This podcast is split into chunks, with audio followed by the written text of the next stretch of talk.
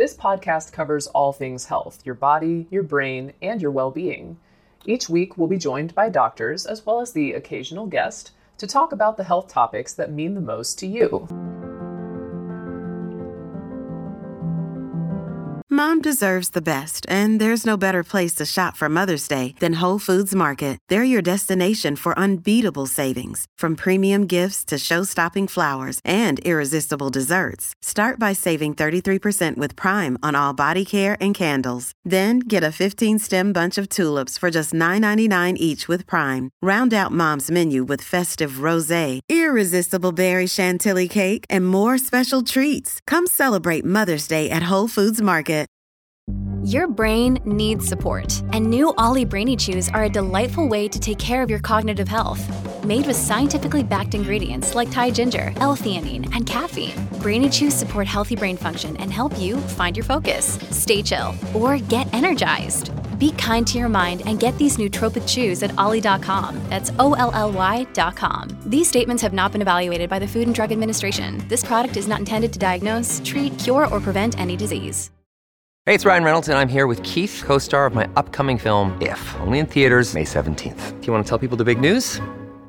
All right, I'll do it. Sign up now and you'll get unlimited for $15 a month in six months of Paramount Plus Essential Plan on us. Mintmobile.com slash switch. Upfront payment of $45 equivalent to $15 per month. Unlimited over 40 gigabytes per month. Face lower speeds. Videos at 480p. Active Mint customers by 531.24 get six months of Paramount Plus Essential Plan. Auto renews after six months. Offer ends May 31st, 2024. Separate Paramount Plus registration required. Terms and conditions apply if rated PG. If you're struggling to lose weight, you've probably heard about weight loss medications like Wegovy or Zepbound, and you might be wondering if they're right for you.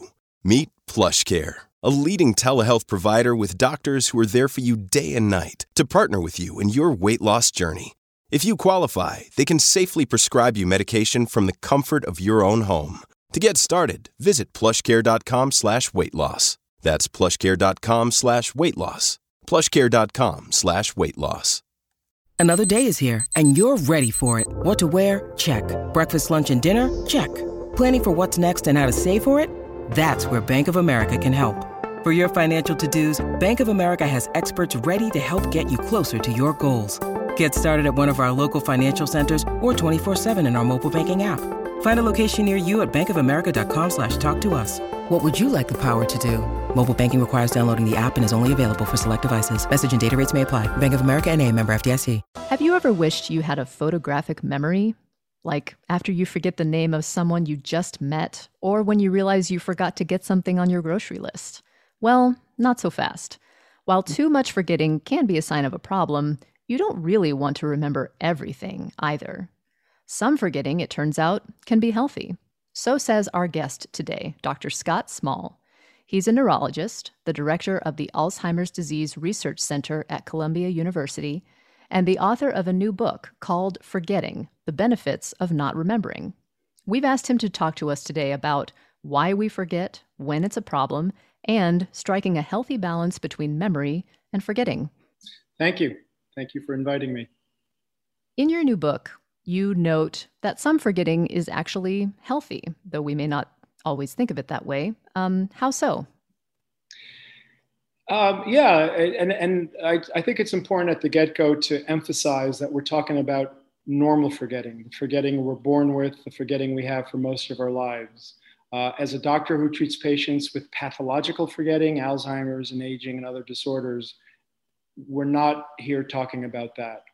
Uh, and so then the question is if we have normal forgetting, we're born with normal forgetting, is it just a nuisance? Evolution hasn't caught up to our information rich environment uh, like an appendix that should be deleted such that we have photographic memory? That's an interesting question that really uh, triggered this book. So tell us about the differences between healthy forgetting and unhealthy forgetting.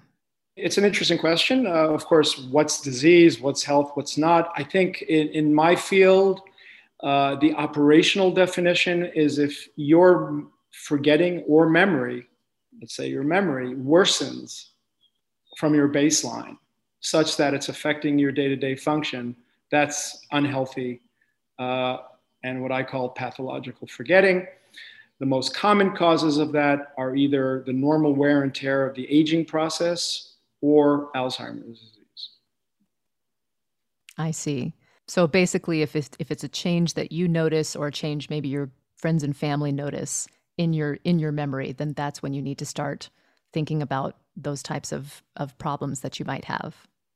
That's right. And uh, often when people hear I'm a memory investigator in social settings, that's not what they're complaining to me about. They're complaining about I'd like to have better memory so I could uh, you remember poems or s- quote statistics, uh, win political debates with more information in my mind. I'd like to have better memory. I'd like to get rid of my forgetting. So some people say, sounds like you hear this all the time. Some people say they wish they had a photographic memory, or you know, maybe they claim to have one, but you disagree. Uh, why is that? Yeah, that's that's what's interesting, and it's particularly interesting to me as a uh, person whose uh, whole career has been based on the assumption that more memory is always better and forgetting is always bad. That is the essence of what I do for a living. Uh, and the new science of forgetting that really has just emerged in the last 10 years has shown first and foremost that the mechanisms in our brain that mediate forgetting and memory, healthy, normal forgetting and healthy, normal memory, are distinct. In other words, it used to be thought that uh, when I forget something, there's something malfunctioning in my memory. It's the rusting of memory. It's the same mechanism, but it's just not working very well. That's not the case nature has endowed us with two separate control knobs one that regulates our forgetting, and the other that regulates our uh, memory. And then the question is, why is that? And if that balance is struck, that is uh, turns out to be uh, the healthiest way to live in a complicated world that is all often um, blooming and buzzing with information and often often painful. Uh, and it's striking that balance between normal memory and normal forgetting that turns out to be beneficial. Right. In your book, here is a quick word from our sponsor. We take this few seconds off to inform you, our valued loyal listener, about the best health and fitness podcast shows from the Nezpod studios. Join us as we give you the best of the best health and wellness updates you can rely on for the treatment of chronic health problems. Classic functional medicine back to basics health tips and special updates from the best doctors in the United States of America. Check out this health and wellness podcast shows. Explore Health Talk Weekly, Healthy Lifestyle Matters, Excellent Health Digest, Healthy and Free Daily, and last but not least, Weekly Health and Fitness Corner. Also, check out Nasty Boy CC, the truest story never told fiction podcast, for that real life on the go experience with the 27 year old Golden Boy who made our guest invite number one list. He tells us about his story as it happens in real time and in real life. It's Nasty Boy CC, the truest story never told. Go get a load of that happiness because happiness is healthy as we know it. Join us every week as we continue to provide you the best of health and fitness wellness updates from around the globe. Enjoy the show.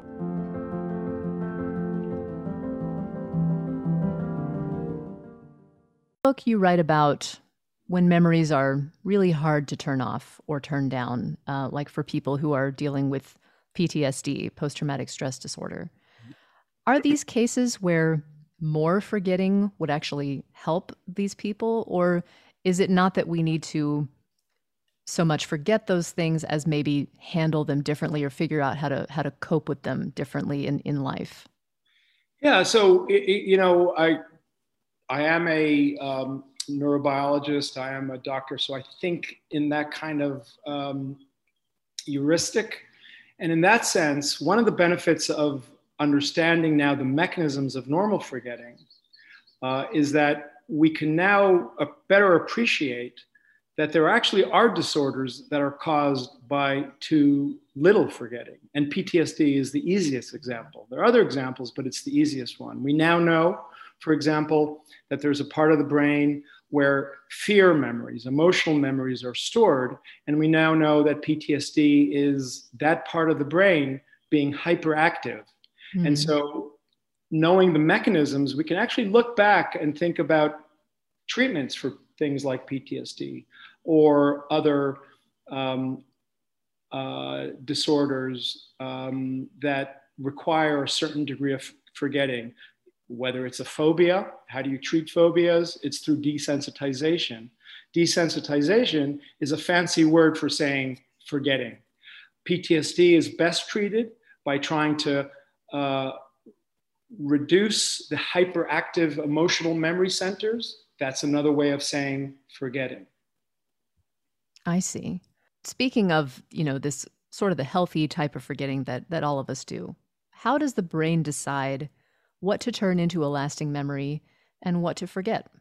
There are some, you know, like um, I think a common example people might think of is women who go through childbirth. You know, they, you know, as years go on, maybe they don't so much remember that it was, you know, painful or difficult, and so they, you know, because if you remembered that, maybe you would never want to go through that again. But you know, if you forget, then maybe that's to a beneficial thing. So, how do you figure out what to make a lasting memory and what to actually let go of? You mean, so to speak, how does the brain? Yes, not, yeah, the brain Yeah. figure that out. Yeah, well, I mean, first of all, we know that the brain sometimes gets it wrong, right? You have PTSD, you have other disorders that are sometimes the fancy word is hypermnestic, too much memory. Um, but in the normal sense, there are certain rules that the uh, brain and neurons follow in terms of deciding, so to speak, when to strengthen connections across neurons, which is a which is a, a, a kind of a cellular definition of memory, and when to relax those connections. And they have to do with the repetitive, you know, just any anytime someone studies for an exam, they inherently know what increases that strength. So repetition, uh, trying to elaborate on the memory to increase the binding of different neurons across the brain. That would be memory.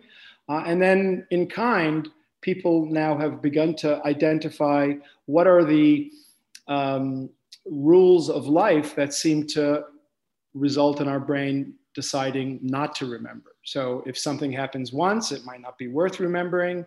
Uh, if something is not important, it might not be worth remembering. And an interesting thing about sleep is that sleep now is thought to be uh, a time in our day where our brain actively forgets. And it's the things that are least important that tend to be forgotten.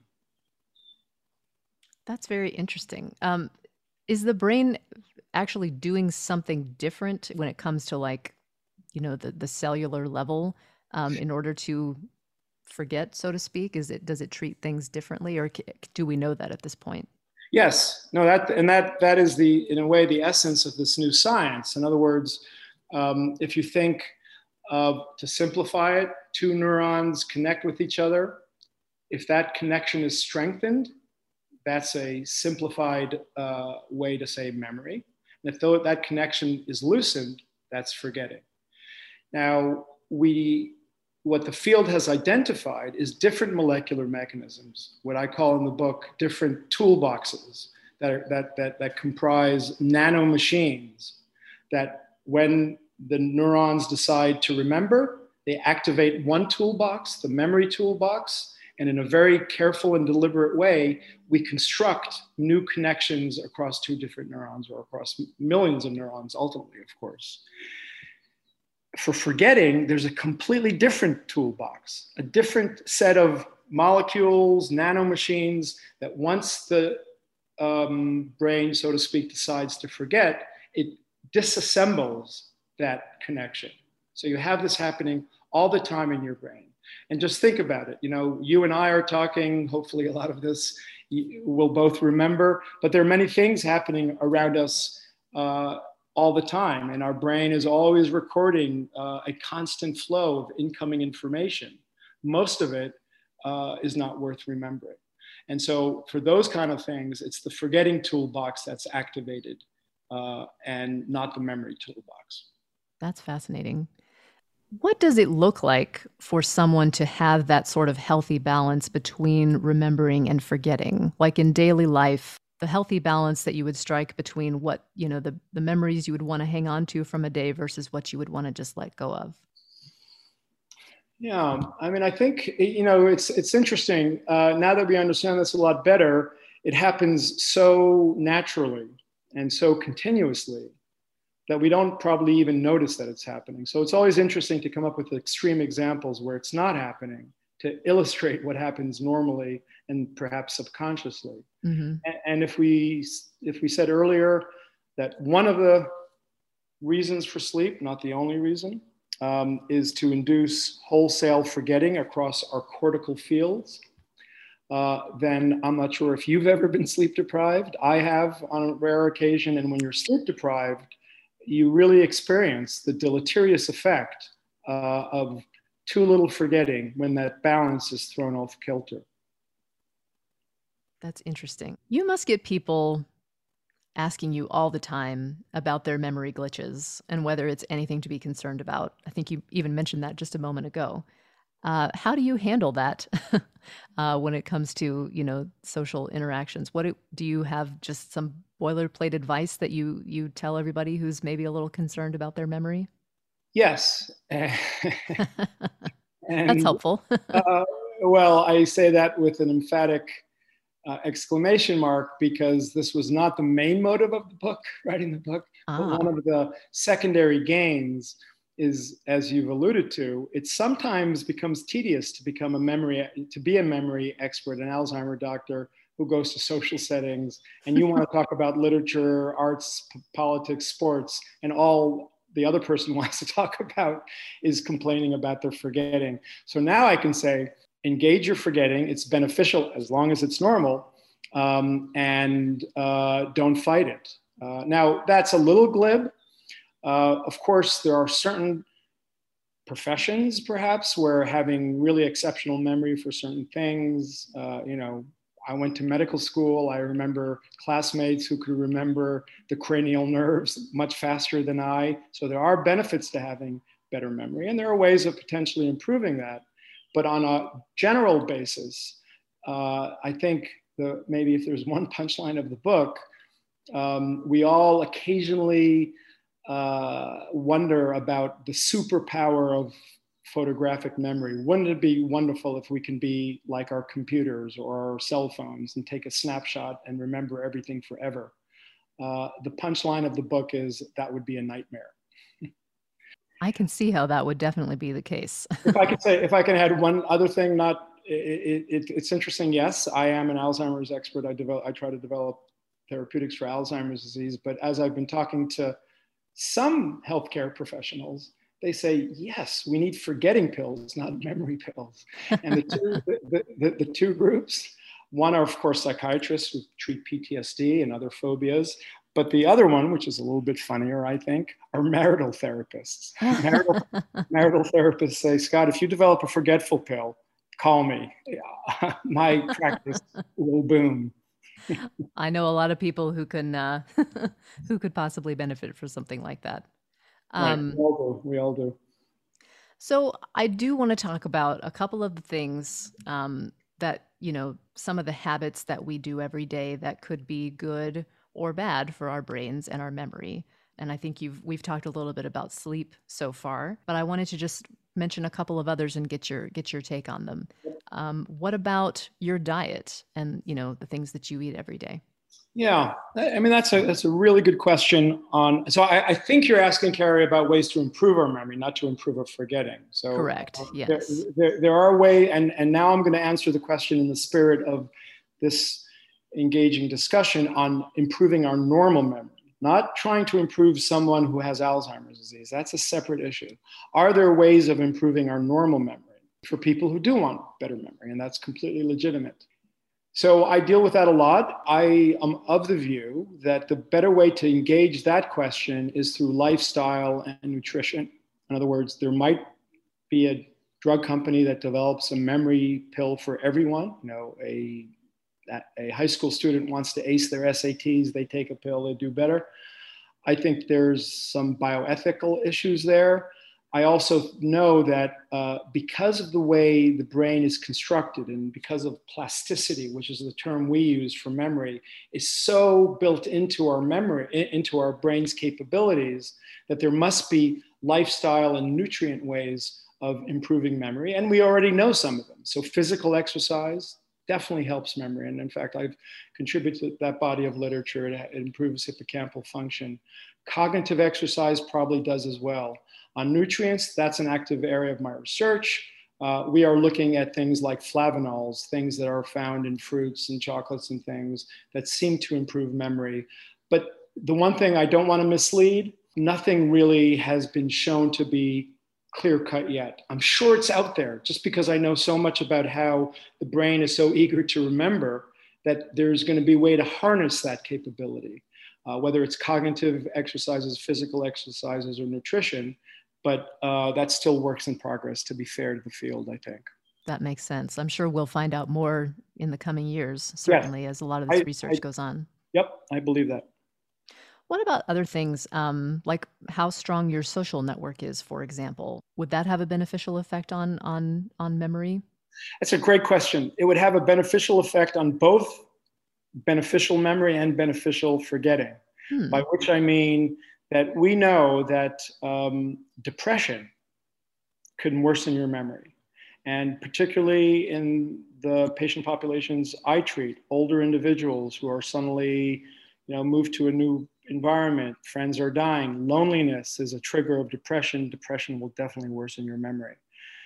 On the flip side, uh, the chapter that I did write on PTSD, uh, I wrote uh, with guidance from a PTSD expert.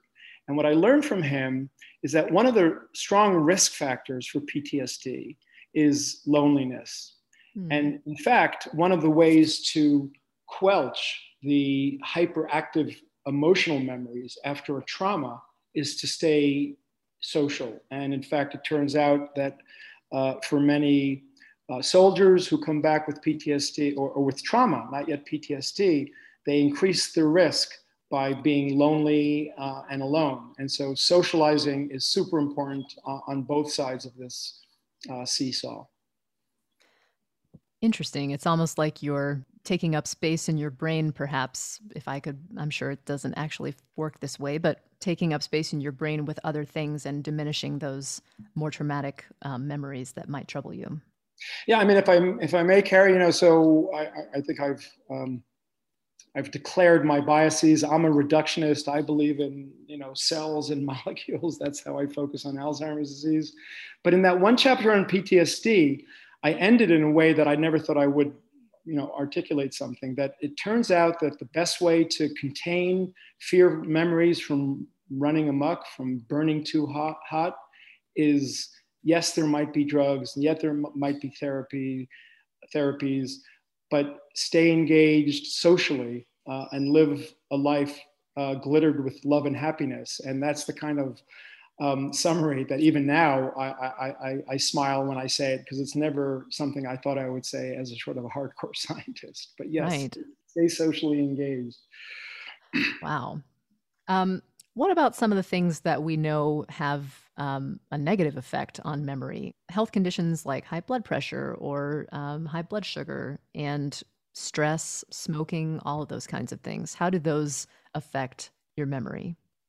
Right. So those are all on the list of risk factors that can accelerate things that will cause pathological forgetting, whether it's strokes in later life or even Alzheimer's disease. It's a strong risk factor for Alzheimer's to have all what you just described, the sort of classic cardiovascular risk factors.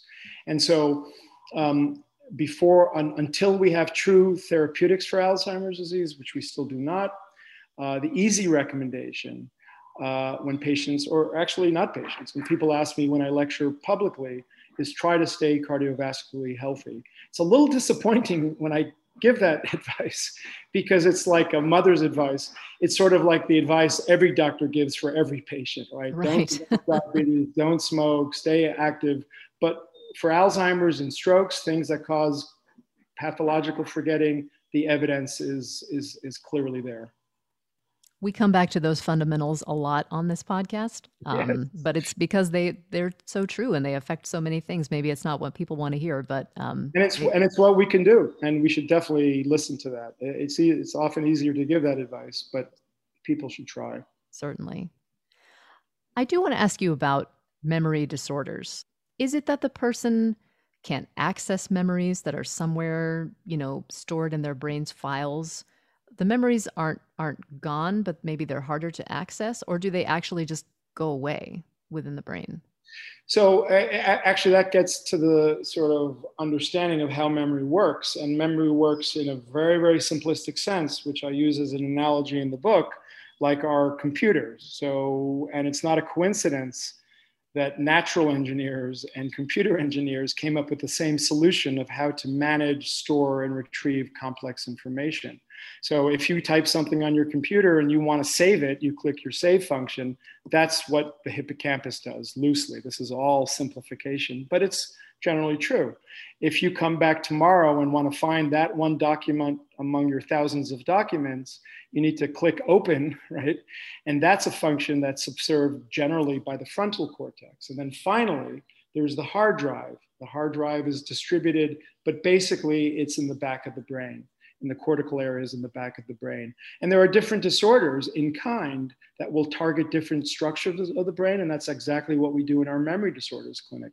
A patient, of course, is not expected to know uh, the neuroanatomy or the molecular biology of memory. They complain of forgetting. What we try to do is localize it. Is it a, a, storage problem? Is it a retrieval problem? Is it a saving problem? Once we can localize it to the right part of the brain, we're much more likely to get the diagnosis right. And you can actually determine that. Do you determine that with like memory tests or cognitive tests, or do you do like brain imaging that helps you figure that out? Uh, actually, both. Um, I actually do a lot of brain imaging, uh, but it is still true the best way to do that is with uh, memory tests. The formal term is neuropsychological tests that formally interrogate different parts of the, uh, of the brain computer to see what's broken. Uh, and imaging could help if you want to see evidence of stroke or other diseases. There are some sophisticated imaging techniques that look at functional patterns, blood flow, and that also could be helpful. But we always start with cognition, with memory. That makes sense. That's fascinating. As a neurologist, what do you want people to do when they have concerns about their memory? You know, they've realized that it's they're having more trouble with, you know, healthy memory or healthy forgetting when should they contact their doctor? At what point? Well, of course, that's a personal decision. I, I, I do think that um, it is good to contact a doctor because there are actually rare cases of, of, of these disorders that are easily treatable. Uh, in other words, I've heard a nihilistic view of people saying, oh my God, I'm noticing forgetting. It's probably Alzheimer's. I don't want to know. And that's an interesting discussion, maybe for another time, Carrie. Until we have a treatment, someone might want to take that view. I think it's wrong. But there are treatable conditions, whether it's vitamin deficiencies or rare infections, um, strokes that could be prevented in the future. So if you really notice a change from the past um, and it doesn't cost a lot of your time or money, I think it's worth seeing a doctor to evaluate what's the etiology. That's interesting because I think a lot of people might think, well, I'm getting older, you know, this is to be expected or maybe their family members might might feel that way. But you're it sounds like you're saying it's worth looking into you know the cause and seeing if there's something that can be done. I, I, I, do think so. Obviously if it's subtle and it's not really affecting one's function you know uh, but if it turns out to be that you might you I, I would like to know that. When i get asked that question by many people, I, I do make that recommendation because you never really know what the cause is. Uh, certainly, if it becomes worse and worse, then I think patients realize or people realize that it's not just sort of this this this this aging process, but even aging, you want to know because there'll soon be interventions for that. So I, I do think knowledge is always better. And uh, again, uh, in the me- unfortunately in the med- medical American healthcare system, uh, cost matters. It shouldn't be that way, but it is. If it doesn't if it's not too costly, I think it's worth seeing a doctor. Is there a way to give people an idea of how much change is normal when it comes to, you know, age-related memory concerns? Yeah, that's a good, that's a good question. Um, we can do that formally in the neuropsych tests because we it, they, these are tests that have been given to hundreds of thousands of people, so we can actually compare. Here is a quick word from our sponsor. We take this few seconds off to inform you, our valued loyal listener about the best health and fitness podcast shows. From the Nezpod studios. Join us as we give you the best of the best health and wellness updates you can rely on for the treatment of chronic health problems. Classic functional medicine back to basics health tips and special updates from the best doctors in the United States of America. Check out this health and wellness podcast shows. Explore Health Talk Weekly, Healthy Lifestyle Matters, Excellent Health Digest, Healthy and Free Daily, and last but not least, Weekly Health and Fitness Corner. Also, check out Nasty Boy CC, the truest story never told fiction podcast, for that real life on the go experience with the 27 year old Golden Boy, who made our guest invite number one list.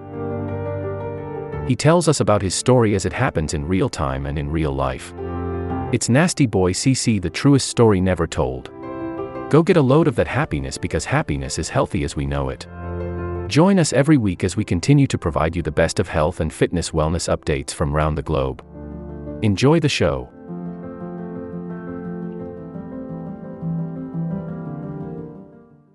Compare your performance to what we can expect from someone like you, you know, your, your gender, your degree of education, your socioeconomic background, etc on, on, in terms of, I think what you're asking about is red flags, which I think is perhaps at the essence of your question. Yes. So people say, look, if I if I just have a little bit of this, a little bit of that, I'm not worried. Is there something that would tell me that it might be Alzheimer's? Because then you really should see a doctor. You know, these are rule of thumbs recommendations. One of the things that uh, when I get calls from around the world, friends, family, or distant uh, acquaintances, and they they want to know I, I do have some things I listen for. So if someone if someone's forgetting names or words or stuff like that, it's hard to know. I still think it's good to try to know. But if someone is getting lost, so it's interesting about spatial memory. Spatial memory is usually a red flag uh, for something above and beyond just normal aging. Not always, and I and I want to make sure that your audience understands that this is just a very uh, general rule of thumb. But if you really feel like while you're driving, you truly get lost or you walk in a street, not the kind of normal forgetting sometimes happens when we don't pay attention. Uh, you get lost frequently, more and more frequently. I, I, I would I consider that a red flag. That's that's when I sort of press a little harder on uh, people when they ask me whether they should see a doctor. I think at that point you really should. Okay, that's good to know. Let's shift to another topic that has been in the headlines a lot recently. Um, the FDA recently approved a new drug, aducanumab, for Alzheimer's disease. And this was a controversial decision. Uh, the company that makes the drug is required to do more research now to show that it works. But now that the drug is approved, are you already getting patients who are asking you about it? And what is your take on how doctors will weigh who gets the medication? Yeah, I am. another exclamation mark, getting a lot of requests. I'm also, because I'm part of the leadership at Columbia, we're helping doctors and patients and families manage this. I'm going to leave aside the, the, the vitriol over the process. That's not really my main concern. Mm-hmm. Wearing my physician hat, I worry most about my patients and families, not mine, but any patient and families, and helping doctors who maybe not are as close to the, to the, to the science as I am uh, and you use a perfect verb. You say weigh the weigh uh, the decisions. I think you made. and that's exactly the issue and the potential problem. So it, it could be boiled down to the following: um, the FDA and everyone agrees that this drug, which essentially removes amyloid plaques from the brain and other drugs like it, uh, doesn't seem to affect memory and cognition. And we just talked about why that's first and foremost. But what it does do is clear plaques from the brain, right? That is beyond a doubt. And then what you're relying on is your beliefs, because unfortunately it's in the realm of belief on whether you, as a physician, believe that clearing amyloid plaques is going to be meaningful. In other words, clinical trials are complicated. There's always the argument that maybe the right population wasn't looked at, it wasn't looked at long enough, they didn't have the right tools. But if you believe, like some do, that amyloid plaques is truly the, the, the fire that causes Alzheimer's, you might be inclined to give it in any case. And so the way I've tried to help my colleagues with this and myself as I talk to patients and families is if you're a physician, so, so basically you can boil it down to three groups. There are a group of physicians and scientists who truly believe that amyloid plaques are the driver of all of Alzheimer's disease. If you believe that, you'd be inclined to give it, and there's no argument against it. In other words, until we do more science and test this, and that's the problem. It hasn't been done properly yet.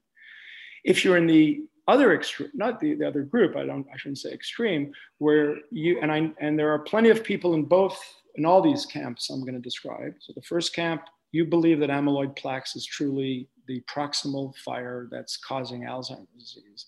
You you would be justified ethically to prescribe this. Certainly in early stages of Alzheimer's, not late stages, and we can come back to that if you want. If you're in the other group, equally smart people I know in the halls of academia, these debates rage on all the time, who say plaques are just the smoke, not the fire. And it's just smoke that is not detrimental. And if you really believe that as a physician, you probably are going to be disinclined to give the drug. The, the hardest group to sort through this decision making is the group that I belong to. And that's the group of uh, scientists and physicians who do believe that amyloid plaques is a smoke, it's not the fire. We don't think it's the proximal cause of all of Alzheimer's, but it's clearly the smoke, and it could be potentially uh, detrimental. So, so to, to belabor the metaphor, smoke itself could be detrimental. But then you're stuck with this idea that there might be some mild benefit clearing smoke versus the cost. And in this case, the cost is serious side effects. The costs are tens of thousands of dollars. The costs are not being able to travel because you need to go to a, a hospital to get infusions and MRIs. And that's a really, really tough decision to sort through. And so that's where I think doctors are going to have to spend a lot of time talking through their, with their patients and family members on what they believe and what's best, best for each patient. I hope that wasn't too long winded.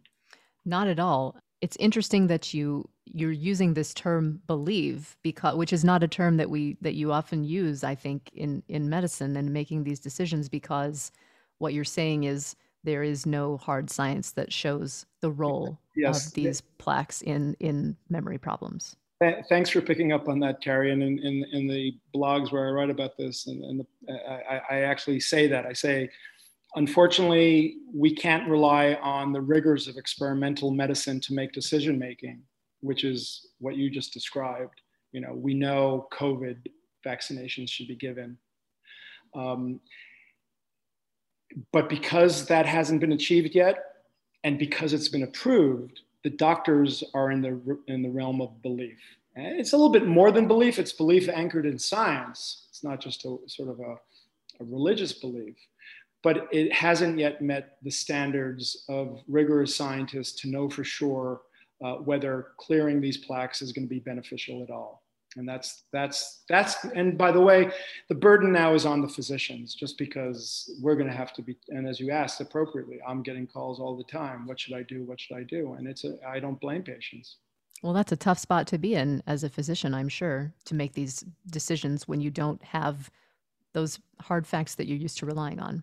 I think you alluded to this a little bit earlier. Is there a point at which it's too late to give someone this drug, too late in the course of Alzheimer's disease? That, you know, it's interesting. That's where there seems to be a general consensus. And you can imagine there's very little of that in my field. uh, and that is um, that no one, so I think you know that Alzheimer's is a slowly progressive disorder. It starts as mild forgetting, then there's dementia, and then there's profound dementia. I, I don't think anyone believes that clearing plaques in end stages of Alzheimer's is going to make a, a dramatic difference. The real debate is in the earliest stages of Alzheimer's disease, will this be um, beneficial? And it's interesting if you really do look at the clinical trials they weren't beneficial, but if you really try to squint and see some benefit, the benefit was only in really a subpopulation of patients that had relatively early Alzheimer's. And it was just a, a, gradual slowing of the progression. The progression kept on going, but it slowed it down. And again, we're not in the sort of um, dichotomous decision making yes, no, black, white. It's sort of fuzzy. And, and that contributes to the um, difficulty in decision making. I see. I suppose before we let you go, is there anything else about forgetting that you think people uh, don't understand or that you wish people understood better? Uh, well, thank you for that open-ended question. Um, Very open-ended, but no, no, those are the best kinds. As long as I I, I, I, I talk to the point, I, I, I, think I think the intuitive benefit of forgetting is for emotional forgetting, as we've discussed. Um, I think on creativity, there's a there's an interesting chapter on that. It helps creativity, which I didn't really fully appreciate. The part that I found most interesting which in some ways um, is less intuitive, is that forgetting helps us with our fundamental cognition. In other words, the uh, saying is, you know, being able to distinguish the forest from the trees. And that's um, what's called in the, in the field generalization, a, a, gestalt, right? So we all walk around in life, and life is full of a lot of complex information. Our brain is always uh, generalizing. And you need forgetting to generalize. And it's so interesting. There are some rare cases of people who can't, and they kept they keep on perseverating on the parts and not the whole. Uh, and uh, that's something that just happens so naturally to us that we don't even realize that that's the gift of forgetting. Uh, and it, it, it, turns out that if you had no forgetting, you probably wouldn't be able to, you know, walk down a busy street because it would just be, it would just induce cognitive chaos. So I do think generalization, the ability um, to extract wholes from parts requires forgetting. And that to me, I think is the least obvious and the most interesting part of forgetting. Well, the book is called Forgetting the Benefits of Not Remembering. Dr. Scott Small, thank you so much for joining today. It was really a fascinating uh, conversation. Thanks for the excellent questions, Carrie, and thanks for inviting me.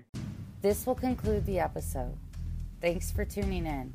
If you like what you hear, please leave a comment and subscribe. Thank you.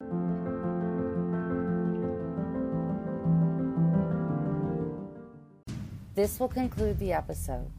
Thanks for tuning in. If you like what you hear, please leave a comment and subscribe. Thank you.